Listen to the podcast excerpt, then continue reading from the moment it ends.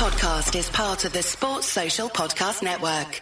Hello and welcome to the Newcastle Natter. I'm Paul Doolan. I'm joined today by Dave Watson. Hi.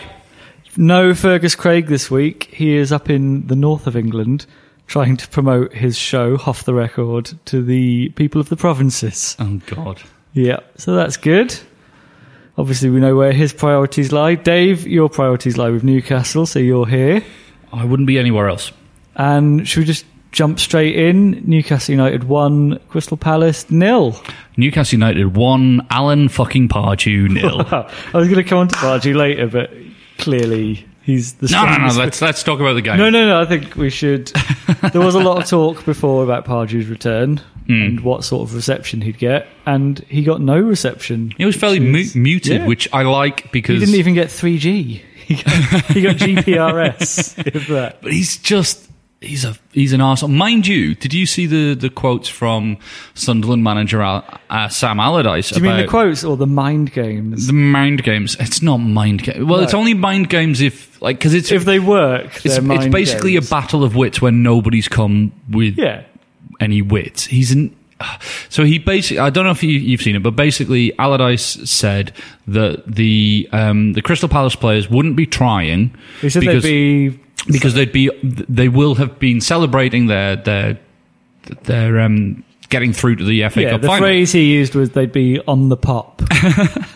Which the Palace, I can't remember if it was Pardew or the assistant, is it Millen? Yeah, yeah. The assistant came out and said, look, quite a lot of our players are Muslims and would find that offensive. Yeah, well, Pardew not- said, yeah, Pardew was like, none of our, like, f- I think he's like four or five of our players don't drink. Yeah. So it would have been like fizzy bop. But, man, He called him prehistoric. I He did. It's quite weird. Pardew and Allardyce, you'd assume would be similar sort of man in that sort of old boys network of English managers Yeah. keeping each other's backs in the Premier League because like they them- assume they're not getting opportunities. yeah, them Pulis, Hughes, that lot. yeah. Yeah. I like I know you hate him. I'm Mm. not a big fan, but I was quite pleased to see Pardew having a go at Allardyce. I thought he was right to. Well, so I, I, it's not so much. Well, yes, I, I find him as a person objectionable, but I also think that it's the perception of him that annoys me most. Yes. Uh, like because he's not a good manager. He isn't. It's uh, when what- you what- hear Paul Merson talking about Oh, him God. and Newcastle fans where you just start to lose it. it's it's it, it- yes, that annoys me. But I don't doubt that he's got a lot of affection for the the time he spent there because basically he was dragged from the the doldrums uh, to to to manage one of the top like I'm not I'm not getting into a big club debate but one of the top clubs One of the top in two clubs one of the the world. top two clubs in the world now we're you know we're the 20th richest club on the planet that's Yeah. that's irrefutable. We're also, you know, we've got big stadium. We are a big club, and that was his biggest gig. And he took a step down in terms of size of club to Crystal Palace, but they love him or loved him until he took them on a Yeah, they're starting to see massive losing streak. Yeah, but, But fine. I think we we had some good times with Pardew. I was quite glad it didn't become about him. So Hmm. The chants of Rafa Benitez were quite telling. Like it just felt like he was getting a lot more love than Pardew ever did. That felt like the right way to deal with it. yeah, can you remember the last time a manager manager's name was consistently sung? 'Cause Yes. thanks. Ne- next question. Yeah, who was that manager? Probably Bobby Robson. Right. How long ago was that? Actually, no, Chris. No, Hughton didn't really. He never really got his name sung, which is a shame in the in, in hindsight because I think he was. he Let's get back to the Palace Yes, yeah, game. Sorry, sorry. We have gone off. We've gone on a tangent before we're even on course, which is a new record. Record. Record. record. So one 0 First half, we were pretty poor. Mm-hmm. Palace turned up. A lot of people thought, well, one jab Jabba the Hutt Big thought fat they'd be on the pop. hippo headed fool thought he wouldn't. I thought pa- Palace were a lot better than I thought they were going to be. yeah. They were actually playing for it. Mm. But I, I don't know how you feel about us at the moment, but I sort of had the feeling during the game if we can get to an hour at nil nil, then we're usually okay. It Yeah. seems to be the effect of if we concede an early goal, that's it. We're going to draw or we're going to lose. Well, I know what you're saying. I, I think that I think why it's come come to the fore is because pre under previous managers, um, if we went a goal down early, we didn't come back at all. Yeah. But because of the situation we're in and because of the players that we've got to hand, going a goal down now for us, it's Hmm. a bit more of a mountain to climb. I think what But I it think is- under Benitez, we're we're capable of like at least getting to base camp, whereas Yeah. under McClaren and Pardew, we would have capitulated. I think we spoke about it a bit last week as well. Benitez seems like a manager who can read a game and figure out another team's weaknesses. Yeah. So if we're nil nil with an hour to go, you trust what he's going to do will have an effect. Game management. Yes.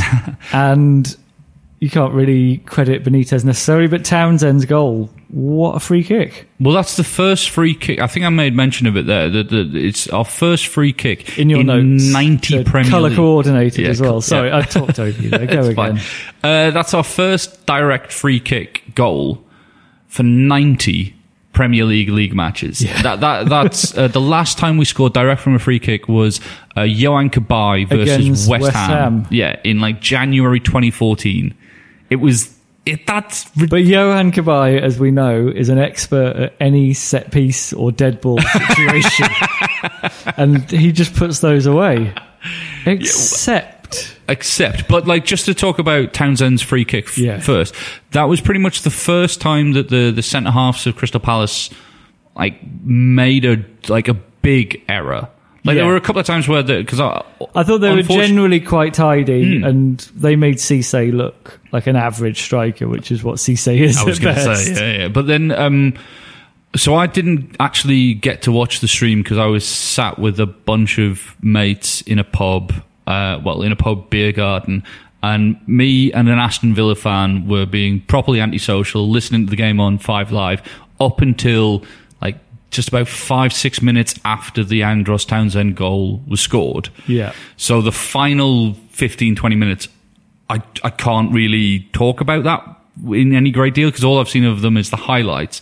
But it seemed to me that in the second half, like you're saying with Benitez, we, we reacted to the, the, the pressure that we were under the first half and then we just kept building and building in comfort. I think the penalty confidence. aside, we nullified them second half. It wasn't like previous games where you're tearing your hair out waiting Yeah. for the whistle to go. You just thought, well, it's the first time in a long time I can remember under Newcastle where you're like, we've got the lead, so we're okay here. Mm.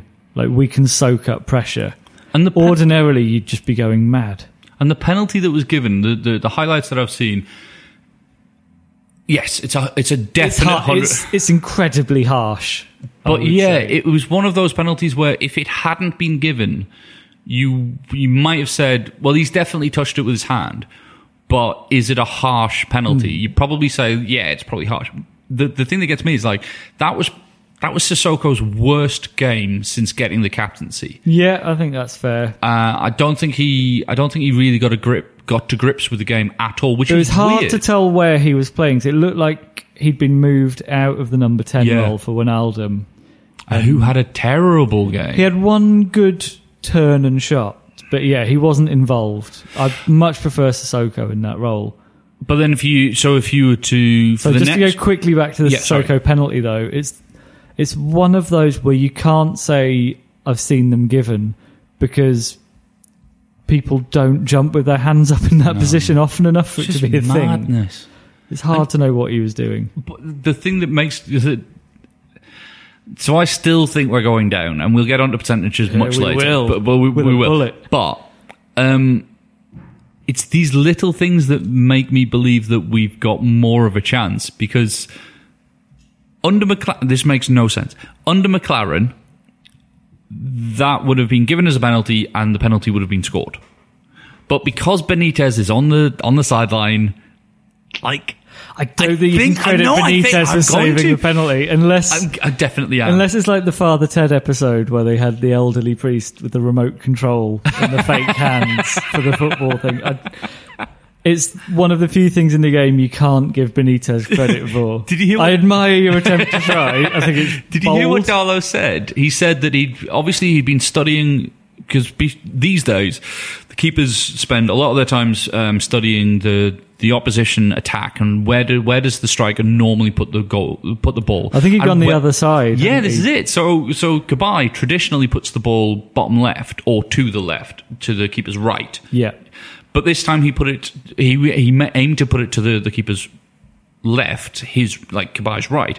And Right. Darlow was like, "Yeah, I've seen all the books, I've seen all the videos and stuff, and they always go to the to the keeper's right." So I, I- just I decided, no, no, no, I'm going to go with my gut, and I'm going to go left. And I'm like, "That's not. There's no logic there. that's, that's what are you doing?" Unless you're like you don't want to get your face messed up. I'm going to go the other side. But I, I tell you what, Good like, save, and Darlow had a very good game. Yeah. And this brings us on to. There's been a lot of people saying, "Who is our first choice keeper now?" Well, this is like so. So next season, we are going to have no matter which league we're in, we're going to have Tim Krul, Robbie Elliot, Karl Darlow, and Freddie Woodman. And that's a bloated position where only one of Yeah. them can. It's not like centre of the park where you can rotate or anything like that. There seems to be a problem we're unique at having as a club. We seem to always have really good goalkeepers. Like if you look at oh, what's his name, the local one who's at Southampton now. oh, Forster Yeah. So when we had him, there just wasn't room for him to play No. because we had Krul. and Harper and yeah. Yeah, Harper and Given at the same time. Uh, just, no, no, no. I just meant we had Krul, Harper, and we had Forster, Oh, which is why Forster because they thought, well, we've got uh, an experienced Yeah. hand in six, and, and they had faith in Tim Krul to become the the better of the two. but when you look at clubs like Liverpool, who've got Oh Mignolet, God, who they sign a new deal for. I mean, I'd kill for their problems, but yeah, Yeah. But the, uh, so ne- going into the new season, personally, I think that we will sell Tim Krul, and we'll get Is that if we go down or Ah, go up, stay down. I think I think he's gone. I think um, I think basically because I mean he is on the f- he he's like Holland's second choice keeper, whereas Yeah. Elliot's nowhere near. Well, Elliott, Elliot has been, I would say, arguably our player of the season as yeah, well. but he's nowhere near the the standard that Tim Krul can be.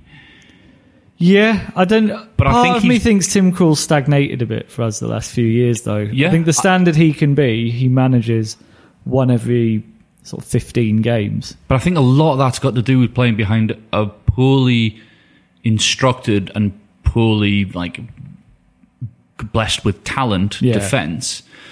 I think if he was playing because a lot of the time that he has one of his wonder games is because the defense in front of him has been absent. Yeah. So I think a, I think he's a very good keeper, and I think he'll I think he's the kind of keeper that he'll move on to. Uh, I wouldn't be surprised to see him move abroad. I, think, he's- on their days, like if every one of our goalkeepers is on their day, Krul is our best. yes, I'd be reluctant to lose him just because the two below him have had good seasons. I agree. I still think that he, because he's a saleable asset and we can get 10 million for him, like 9, 10 million quid for him, I think we'll sell him and under Benitez we could get, if we were in the, if we were in the championship, we can comfortably get promoted with Elliot and Darlow, Yeah. whichever of the two in the sticks. And Yeah. in the Premier League, we can comfortably get 12th with either of those two in the sticks, in between the sticks.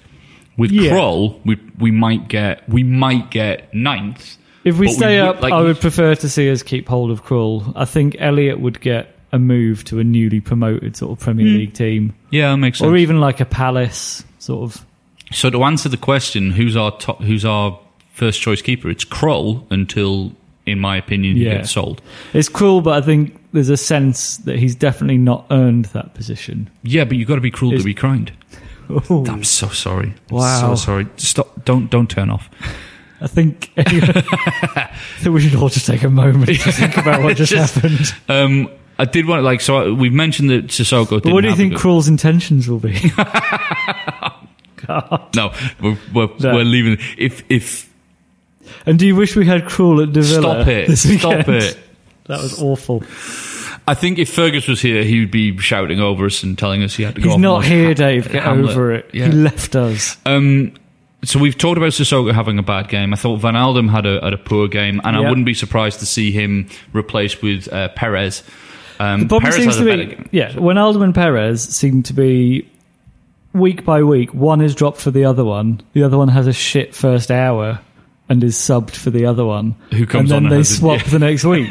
like it's not spurring either of them on to better performance. I thought Ronaldo was not as ineffective as he has been recently, but it's the pace of the the game seems to go by him. Yeah. no matter where you put him. I think so. The, It's amazing to think he scored four goals in one game for us. I, th- I think that's as much to do with at that time we like when we were attacking like Sissoko was wide right and because when we attacked it was definitely on the counter um well we're not really playing on the counter anymore we're playing No, more, we're trying, but the, We don't- I think yeah. Cisse, especially, seems Yeah. to just lose the ball on the counter. But even like first game of the season against Southampton, Wijnaldum's goal, Hmm. you just thought this guy just knows how to find the net. And an yeah, amazing there, has been a couple of times where he's been close. I mean, the, there was a, a chance against Man City where he he effectively carved out the opportunity for himself, Yeah, and then at that time he, he fired it, and it was it was like pretty much straight at uh, Joe Hart. And if he'd squared the ball, we would definitely have scored. yeah. But fine, I just I, I was just On the subject of Perez and Hmm. bad passing decisions, it was really nice to see at the end of the game. I don't know if you saw this when everybody was celebrating. Hmm. There'd been a counter attack just before where Perez Yeah. was through, and he could have laid it off to I think Townsend.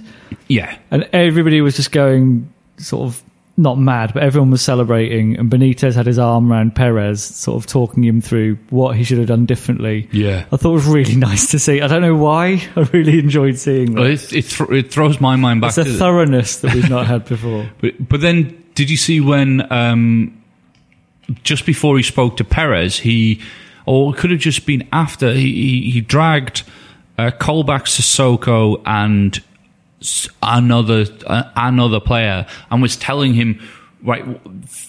For the like, the instruction you've got now is you you move this way and you move that way and you like so so we've we've kind of mocked it a little bit, but it is game management. Yeah. At that point, Benitez said, right, we've just scored. What's most likely to happen is they're going to try and attack us down this area because that's where their strongest player or is, or or they're going to try and hit us hard quickly. So hmm. you need to move over there. Just give him a bit of extra protection or whatever. Like he's. He's a he's a proper football manager, and we've Yeah. not had one in years, and it's brilliant and depressing at exactly the same time. Yeah, well, we'll decide how depressing it is when we get onto percentages.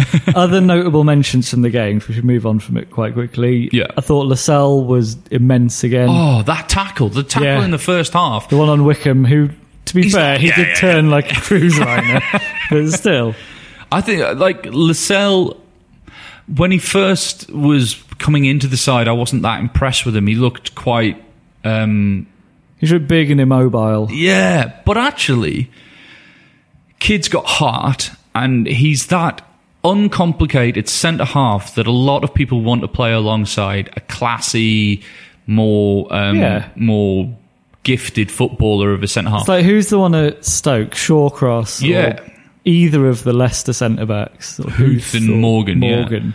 But yeah, you, you basically you want your um you want your uh, Rio Ferdinand to be backed up Yeah. by a Yap It's no nonsense, but I think him and Mbemba feel like a, a classy partnership. Yeah, and in the one of that they cover each other's weaknesses. and in the championship, they will not Talking about the championship, we're not going to be there. they will not concede a lot of ground to championship strikers Yeah, because the two of them, like you say, they cover Yeah. each other's backs. And our like the, the the right back that we signed in the last few weeks, uh, I think he's called Vurnon Anita.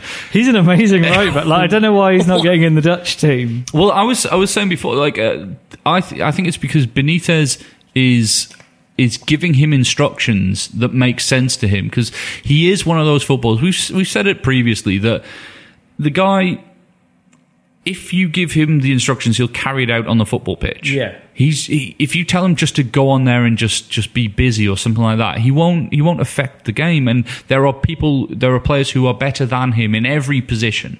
Like Janmaat is a better right back when he's hmm. playing well.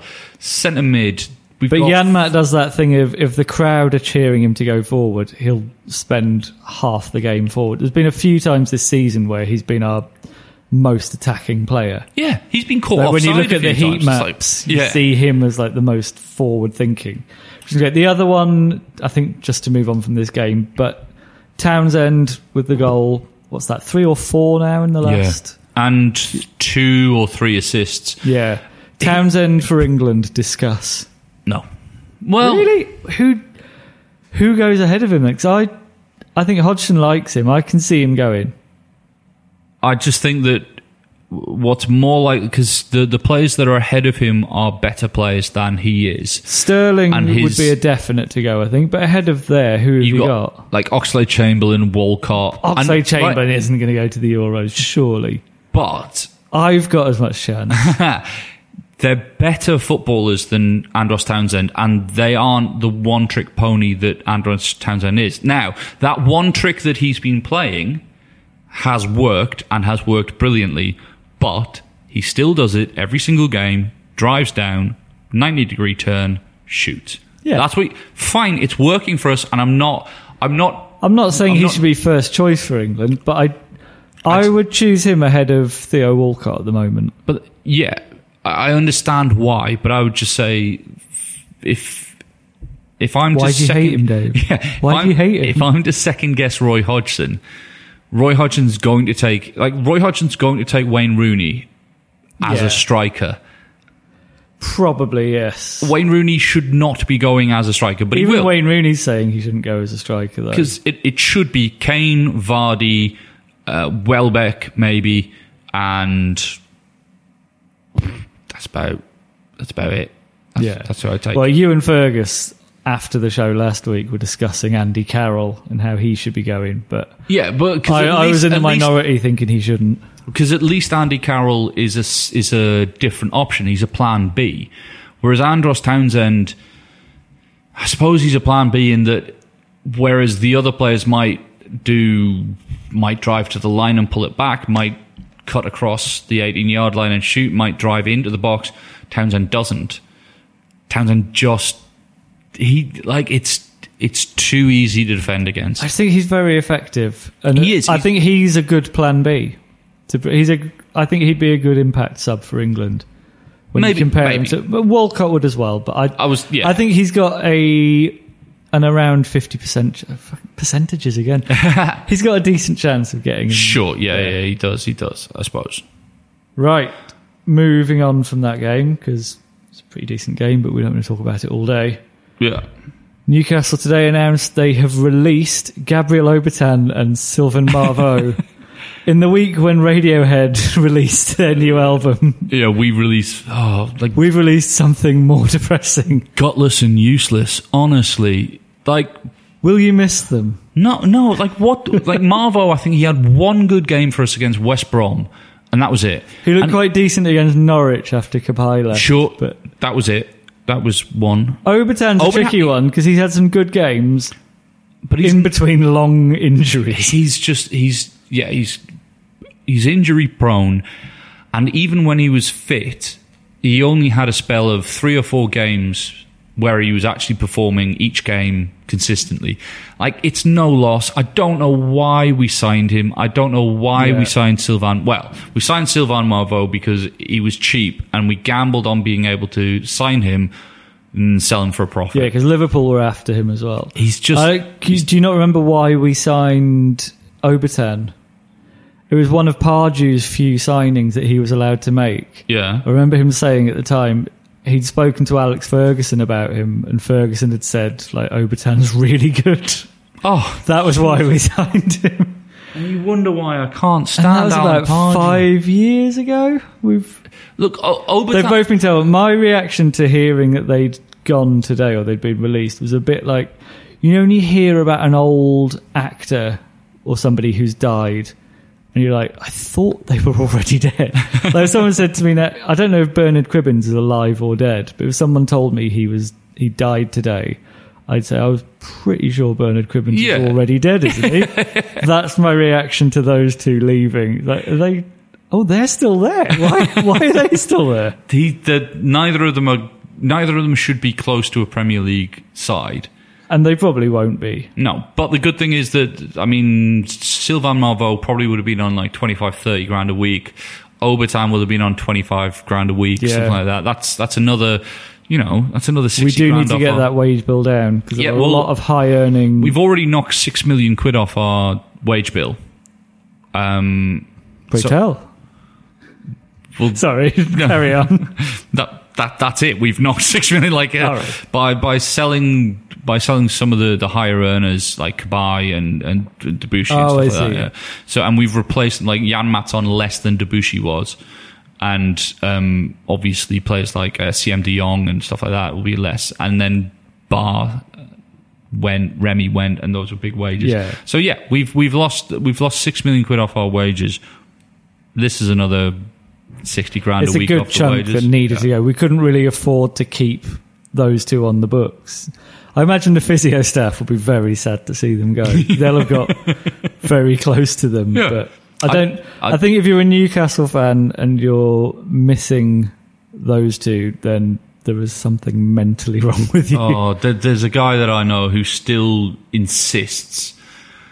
Like every every after every loss, it was like, well, you know, Marveau's tricky. Marveau could have picked out the It's like, no, he couldn't. That was that was like Arsenal away. We're I, not wor- I worry this is how you see me with my Siem, Siem De De Jong Jong. views. No, I, I think that's more of a that like you know deep in your heart that Siem De Jong's not. He's not. I He's don't a savior. He's not. Come on, like he's like even in the games where he's played well, you'd rather have Perez, Wijnaldum, Well, Mitrovic, or Sissoko. don't don't or, tell me what I'd or rather Cisse have. Or- Siem De Jong. one, one. Speaking of Perez, uh, you might have seen today that there were links with him, uh, link, linking him to Barcelona. yeah, that seemed rational. That right. So I I understand why his representatives have floated this story because they want to at the end of the season get the best possible deal for him. Yeah. Even though he's just signed, just a, signed a new new deal, He's yeah. just signed a new contract, but it's just to put it out there that they're open to a move and making sure that they've gone for one of the biggest clubs on the planet means they're not missing anybody out. and Yeah. they're not they're not saying like Norwich are interested in signing Yeah, I think they're sort Yeah. of saying, "Are you reading this, Spurs?" Right. And I understand why newspapers run the story because if it's online, people will click on it and they'll get attention, like they'll get money for all the adverts that are Yeah. on their web page. And if it's in the paper, if it, if they put it on the like the little banner headline underneath the, the name of the title, Barcelona in for Perez, people will buy the newspaper. Yeah. It was funny. I saw on Twitter on the way to the pod earlier. There's who's I think it was the one for the Telegraph. Who's the Newcastle Telegraph? Luke Edwards. I think it was him. He tweeted in response to this an old article from the Mirror, which is the same source saying Perez, and it was Steven Taylor to be the shock uh, recipient of a Barcelona bid from years ago, and you just think, yeah, it's exactly the same. It's sort nonsense, but it's that thing where you have to. I don't know if you're if you're a paper, you've got to run it. If you're an agent, you've got to push it. And if you're a reader, if you're a fan of Hmm. Newcastle United, wins in that. you're going to pick up the paper because it says that Ayoze Perez is a target for Barcelona. He's he's But he's not going to be playing for Barcelona. he's- he's absolutely not. But in other contract news, Paul Dummett has signed a new contract today. I'm all right with that. Yeah, like a well- lot, a lot of people have got an issue with Paul Dummett because he's quite a limited defender and he's not, he's not great. But I put him in the same bracket as Aaron Hughes. Like you stick, you stick him anywhere along the back four, maybe not right back, Maybe not st- right back, yeah. But you stick him along there, and you- you're not happy because he's not your first choice. But you know he's going to do his best. He's going to work hard. He's not going to. He's not. An, he's not an abominable centre half. He's not an abominable left back. He's hardworking. He's probably cheap. Yeah. Fine. You would hope he wouldn't be our first choice left back Yeah. into next season. I saw we were linked with Kieran Gibbs. Again, it's all fairly irrelevant for us if we stay up. Yeah, Kieran Gibbs isn't going to play in the championship. No. Oh, Dave. we, we, we'll come on to this. What would you like to talk about? I see you've made notes on my notes. Yeah, I've ruined your. That's fine. It's like I've drawn on Rain Man's pad. I'm so sorry. Uh, Villa Yes. next. We should probably talk about. Well, they're, they're, I, I know that their fans are in in uproar because they're shit, and um, apparently that's news to them. They've been shit for years. Why weren't they? Why weren't they? Yeah, they've been especially shit this year, though. I Well, yeah, they're, they're, they're one of the worst teams to ever grace the Premier League. Um, I think there's only four teams that have finished with less points than them. Sorry, I need to interrupt you there. Philip Huntsman, who listens to us, Yeah. has just tweeted in saying, "Any chance of getting Tino on the Natter this week?" And it's a video of Tino Asprilla in London today. Dave, we're in London. We we owe it to ourselves to go and find him. Right, wherever he is, he's actually where is he? Because you can see the You can see the road sign. Sorry, this is probably terrible to probably listen yeah to. yeah. I'm, I'm just trying to see. Is that, is that like- Downing Street? No, it's not No. Downing Street. Downing Street. No, because all I could see was the building. It that looks like sort of Oxford Street. Is it Selfridges? yeah, it might be. Right. Right, we're on the Okay, way. we're going to right, end the see you pod later, guys. now. Go and find Tino. Sorry, I completely cut you off there. Uh, well, I was just talking about Villa. Yeah, they're gonna. they- They've been shit for ages. There's- I think there's only been four teams who've finished with a lower points total than they have. They're on a current losing streak of. They've lost 11 games in a row. If they lose to us on Saturday, it'll be 12 losses in a row. And the only team to have a, a worse losing streak than that in the Premier League, Sunderland with 20, wow. which is yeah. That's oh, oh. pretty impressive. our our engineer's just lost his fucking shit. um, yeah, I so, think as well, Villa have got, is it Okore who, who was sent off? oh Cissokho. Cissokho. Yeah. Is who's the one that's refusing to play as well? Oh, that sh- might be a Yeah, yeah. There, there's a, there, it could be a Corey, but They've got two defenders out, one banned, one who's just not. I don't understand how that works. He's just refusing to play for them, but Well, still I mean- being paid. Agbon Lahore. Cabaye refused to play for us Yeah. To fish for a move. Um, Agbonlahor won't be playing because he's not Yeah, allowed to play for them and has been put on a new fitness regime like a horse. flabby Agbonlahor. Um, they're also plan- so yeah, they were planning a protest for the 74th minute where all of the Aston Villa fans in the stadium are going to throw in a beach ball. Is that what it is? Because I'd seen news reports that there was a mystery protest. Well, that's that, so is that what it is? The reports I've seen is the 74th minute. All of the Aston Villa fans are going to throw oh. on beach balls. Oh. I thought it which was going be means like a murder be- mystery kind of. There's probably only going to be like three Aston Villa fans left at that point because they're not one to hang around. No, even They're- when they're doing well in the league, Oh, they're, they're not sh- one to sell out the Right. stadium. Everybody keeps saying that, it- that it's a big club going down, and Aston Villa have got a great history. They've been a, a mainstay of the Premier League. They've been 24 seasons in the Premier League, never been relegated, but they're shit and have been shit for years. And I delighted they're going down. And when they go down, they're not going to retain the kind of crowd numbers that Sunderland and ourselves would will. No, So they're going to go down, and they're. I mean, Villa Park's like a forty thousand seater stadium. It's it's probably going to be at best twenty thousand. I think that's ambitious. That's to yeah. honest. So they could be, and uh, I like.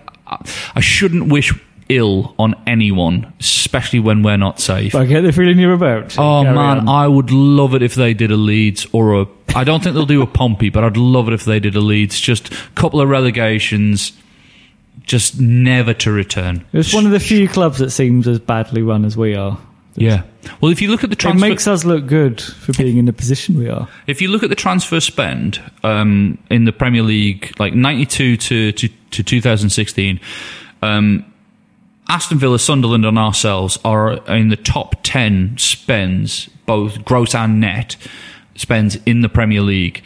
And the other teams in that, in the top 10 are teams like Chelsea, Arsenal, Man U, Man City, Spurs, Everton, stuff like You could say that all of those teams are punching, like, they're punching at their weight. You know, they're always at least in with a shout of a cop.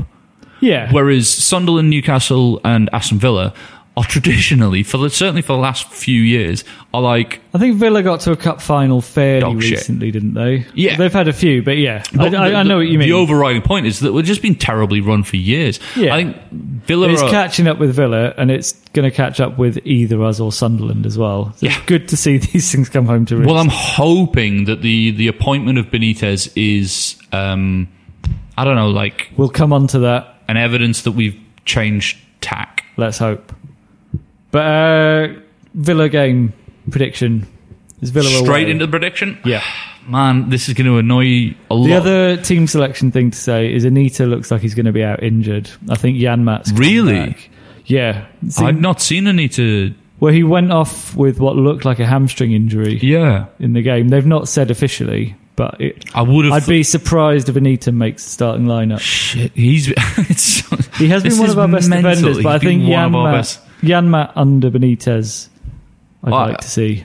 I hope so. And also, of all the games you'd want uh, your attacking right back to be playing in, it's away to Aston Villa.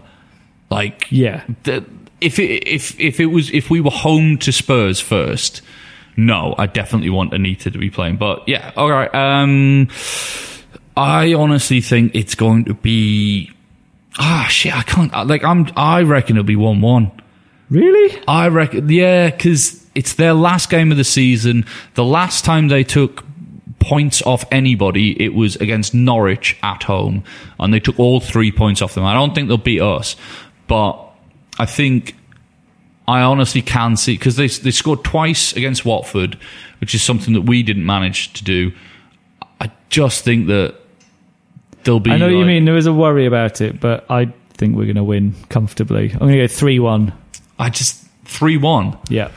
I hope so. I really do. Like, I, I know that for the past like few podcasts I've been, You've been very, you've been Negative. uncharacteristically negative. but I, ah, I just, I'm super. I just, I am. I'm nervous about this this season. I think we're like, despite everything that's well, we should probably move on from this Sure. to percentages. Like, how do you see our percentage of staying up staying up, or going down? Going let's, down. Let's not right. change the Uh, format I would late in the day. I would say we are seventy percent going down. Even the bookies are more positive than that. We're level with Sunderland. Yeah, the with, in the bookies, but bookies reflect the the market. They don't necessarily. It's not a pure. It's not a pure representation of the probability of Newcastle United going down. It's a it's a representation of Newcastle's likelihood of going down versus everybody, all the other permutations, and how much money's being put on Newcastle to stay up. So Yeah. like th- there will have been a raft of bids, a la- raft of bets rather. On Newcastle to stay up, so the bookies will have shortened their odds. There would necessarily. Of course there would, because we've be, we, we've had a, a, a, revolution under Rafa, a Raffolution, and Sunderland didn't win, and we did, and blah blah blah blah. blah. All these things. Lots of people would go, ah, fancy Newcastle now to stay up, and the odds that they had us on. If they don't want to pay, like it's it's that thing about um, uh, Leicester winning the title means that future um, future seasons won't see as big odds on the promoted sides. Of course, it will because they'll reflect the market. Because Yeah. loads of money is going to get put on Man U, Liverpool, Chelsea, Arsenal, Spurs to win the title, which means that the, the teams that have been promoted or the teams that just escaped relegation, the odds of them will be reflected in the market. So you'll see like five thousand to one for But Newcastle I United. would say what makes this different is our odds were much worse for staying up only a couple of weeks ago. So the odds are reflecting a change in form and Yeah. Sunderland and Norwich's inability to win games. yeah. So I don't So think I'm it's, sti- I'm still it's seven- not just about the amount of money people are putting on. No, no, no. But then, so my my percentage is based on you look at the the, the core though. the core problem is Sunderland and Norwich have three games. We have two. If they get five points from those three games, we have to win both our games But because we have to. That's the Yeah. only permutation. But I would say this. I've been quite guilty of this, of thinking, well, looking at Sunderland's fixtures and Norwich's as well, you think, well, they could easily get sort of six, seven points or five or whatever. Then you look at their form. Two wins in 14 Sunderland have had. I get I that. could easily, like, from their form, you would think three points out of their next three games would be. on average, kind of- yeah. That's what you'd expect. But if you if you also take into account that how many losses have Sunderland picked up in that run? I couldn't say off the top of my It's head. not. It's it, they've basically been drawing and winning the occasional. Like so, it's it's mainly draws. So They were it's- very lucky to not lose at the weekend. and though. they came up against uh, an Against Arsenal side. Stoke. Yeah, So- absolutely. The, the Stoke game, the Arsenal game, they were they were fortunate that they met an Arsenal side that was just terrible. Yeah. just shot shy and awful. But it is not without outside the realms of possibility that they draw away, uh, draw at home to Chelsea. That in isolation, that is not, not an unlikely can't see it. situation. They just Norwich and Sunderland both have the same thing at the moment. They can't score from open play. But fine, but because Chelsea can give up penalties and can give up free kicks and stuff. So my thing is, is is a draw at home to Chelsea out of the realms of possibility? Absolutely not. No, but you wouldn't. You wouldn't need like you in any bet against season. it though. I think you In any bet oth- Chelsea win all day long. But then you look at how well they perform against Chelsea and how well they perform against top table clubs, and they actually raise the game just as we do. And then the next game they've got is at home to Everton, who are so on the beach or flip flops or whatever you want to say. Everton are better away from home than they are at home. though. Absolutely, but Sunderland are really solid defensively. So it's possible. So my thing, and then the final game of the season's away to Watford. So th- I wouldn't be surprised if they got five points. I wouldn't be surprised. At the same time, I wouldn't be surprised if they get two points from those three games. Sure, that's I think I'm going to put my percentage at forty percent. Uh, wow. I think we're going to stay up. I just Yeah. think we're the we're clearly the form team. we are. We don't look like conceding. We look like scoring. I mean, we've conceded. We we have Well, conceded we quite a conceded two against Liverpool and one against Man City in the last four games. okay, I think against- three and four. So We don't. Okay, we don't look like conceding against Villa. I think no, that's that's fair. I think- that's fine. if we go in, here's what I think could happen. There's an argument to say that come Wednesday night we could be safe, as in a week on Wednesday. Yeah. But no, Wednesday night coming. Let, I don't think it's necessarily going to happen, but I think there is a world in which we beat Villa, Norwich and Sunderland both lose their games, considering Yeah. they're against Man U and Chelsea. And then they go into their midweek games with the pressure on five and four points behind us. Everton and Watford. So let's point, paint a picture, and it's uh, quarter to ten on a Wednesday, on the coming Wednesday night. to Dave's pictures. Yeah. Are you sitting comfortably? And uh, you're watching the, the you're watching the the Everton Sunderland game, uh, and the Everton players clench their fist in victory. Sunderland players drop to their knees in defeat because they know at that point they're relegated. That is the dream. Because I See, Dave, the way you're telling this story tells me that you believe it's going to happen. I don't believe it. Is I don't believe happen. this 70%. Nah, because what will happen is Sunderland will draw with Chelsea, Sunderland will beat Everton, and then into the final game of the season, we have to better their result. And they've got Watford, and we've got Spurs. And I don't care. You're that- forgetting, though, Everton have recently brought Tony Hibbert back into the fold. and I don't care that we're at home to Spurs and they're away to Watford. I would rather play away to Watford on the final game of the season than home to second place in the league, Spurs. Even A with weakened all- Spurs with nothing with to play for. There'll be no Oh, Dembele, well, we don't know be no because they might still be playing for Ars- uh, for second place versus Arsenal. Haven't Arsenal got Man City? They This do, week? but like Arsenal could beat Man City. Look at Not like, the current Arsenal.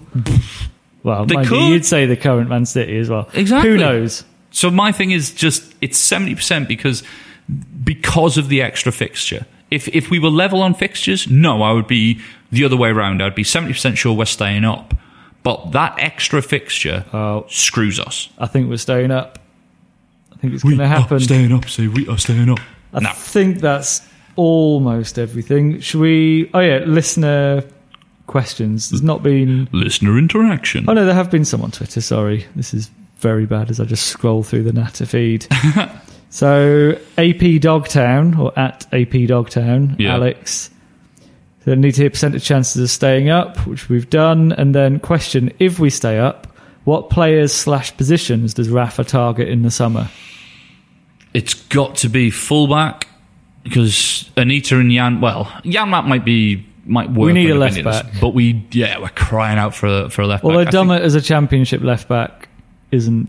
you're coming around to my way of thinking. No, I'm just saying if we're in the championship. I think also we need a Oh, no, sorry, if we stay up. So yeah, Okay, we if- need a left back. Uh, I would also say that we could probably do with a central midfielder of note, and Michael Carrick is out of contract. Yeah, I would that would love good. to see that. A left winger, I think, as well. Yeah, Seeing yeah, as we haven't had one for. Now Marveau's gone. Yeah, And I'd also say a striker. Like a, a proper first choice striker who can play up on their own. yeah, it's going to be hard to is quick. convince anybody. And I think also uh, a summer with a summer under Benitez for Mitrovic and Perez, and I think I think those two would be our go-to. But you just have to look at their goal totals for this season to say they're not. Like Mitrovic has got eight goals Yeah, for for how many games? he's played enough. I think if you're looking for a, new, a first choice striker for, Most for a it, team that's aiming to finish top half, I honestly think that Mitrovic. I mean, he's got like I think it's one in four, which isn't a great record. no. But I think under Mitrovic, under Benitez, rather, I think that would leap to one in. But I think Benitez has Three. almost shown that he is great as an impact sub. He's good coming off the bench. I don't think think is going to be here. I would much rather see us going for a proper decent striker. I'd love that, but then it's who the hell are we going to sign? Who's a like a proper decent striker who's going to join Newcastle? Who just finished either if we stay up, we finish seventeenth.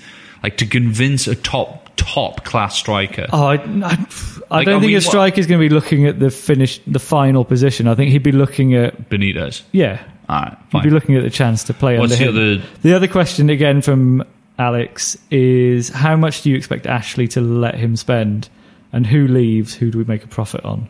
I'd Well, say Marveau and Obertan have already gone. Yep. So there's there's there's profit. Um, I would say definitely will like Ashley. If we stay up, Ashley will absolutely spend 35, 40 million in the summer again because Benitez will have said to him, Coloccini's gone. Um, we don't have a left back. Uh, Well, Shelby let's hope Coloccini's worked. gone because he's just had a contract extension. I'm sure he'll go. Um, we don't have strength and depth. We don't have a central midfielder of note, and we need if if what you're saying is true, which it isn't. Uh, we need a, a top flight centre half. You're talking a, a top No, flight centre forward. you're sorry. confusing the Mitrovic you hope we have with the one we actually do have. He's he looks decent, but he's I think not, Benitez will be. He's not a first choice Premier League top half of the table striker. I will go to the mat for that. That is absolutely Okay, get the mat out. And uh, yeah, so 40, 35, 40 million pound. Yeah, we'll spend that. And who will we sell and who will we make a profit on? I think we'll sell Krul. We'll get about 10 million for him. I think we'll sell, um, De Jong. I don't think we'll make a profit. I think we'll sell. I'm willing to put an offer in. Wouldn't be surprised if we sold Perez. And if we do sell Perez, we'll make a tidy profit on him because he was like one and a half Yeah, million. he costs nothing, but it would be a stupid time to sell Perez at the Yeah, moment because he's agree. in the worst form he's been in under us, and he has looked dodgy. I don't think we'll sell Wijnaldum if we stay up because we're not going to make a profit on him because we signed him for 14 million. It was a fair bit, yeah. 14 million and we're not going to make we're not going to get 14 million for him. Uh, so who would we make a profit on? Krul and Perez if we sold them. Yeah. Nobody else. I don't think we would necessarily sell those two. No, I don't. If we I went just- down, I yeah, think we would. If we go down, yeah, it's a different story. And And I think is that is everything. Anything else to add, Dave? pretty hungry. Do you want to apologise for your negativity? No, no. Like the, the, the people who listen to this know that I am a voice of reason, and it's you two reactionary arseholes who flip between, oh, we're definitely going down and we're definitely staying up, and I'm the one who plows We that, just respond that to steady changes in the path, market. and I'm the one that's saying, look, these were our winnable games, and we won them. And you're now, oh, we're definitely staying up. We're not. It's well, you're still, saying seven- Villa isn't a winnable game. no, I'm not saying it's not a winnable game. I'm saying that I'm worried about it because our away form's awful. The last time they took points off anybody, it was against a similarly awful team. It's not guaranteed three points in the bag. No, but I think for anyone listening who wants to feel more positive about the outcome, just look at Sunderland and Norwich's last sort of 15 fixtures and the results they've had. They've both picked up points against us, but that's Yeah. about it. Not really a huge amount more. And I think that's everything. Cool. Dave Watson, thank you very much. Paul, you've done a sterling job. Thank you so much. That means so much to me. Shall we go to the pub? Uh, I've got time for a very quick one. Yes. Excellent. Right. Pub. Okay, thank you very much for listening, and we'll have Fergus back next week for some proper marshalling of the show. thank you very much. Bye. Bye.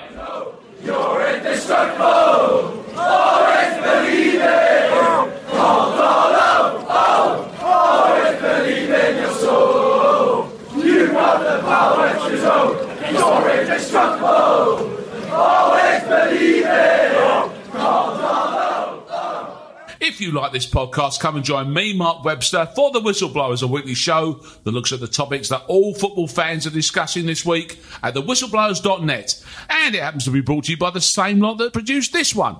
This is a playback media production served to you in association with Why Not Think People. Sports Social Podcast Network.